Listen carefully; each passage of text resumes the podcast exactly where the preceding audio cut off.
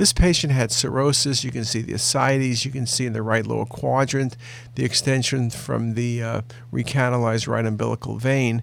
And as we scan downward to the rectum, you can see very prominent vessels around the rectum, particularly on the right side.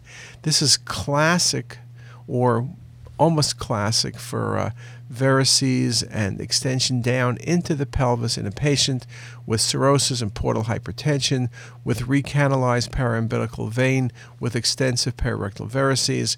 And as we all know, these varices can bleed. Again, another nice example where CT can very nicely show you the source of bleeding.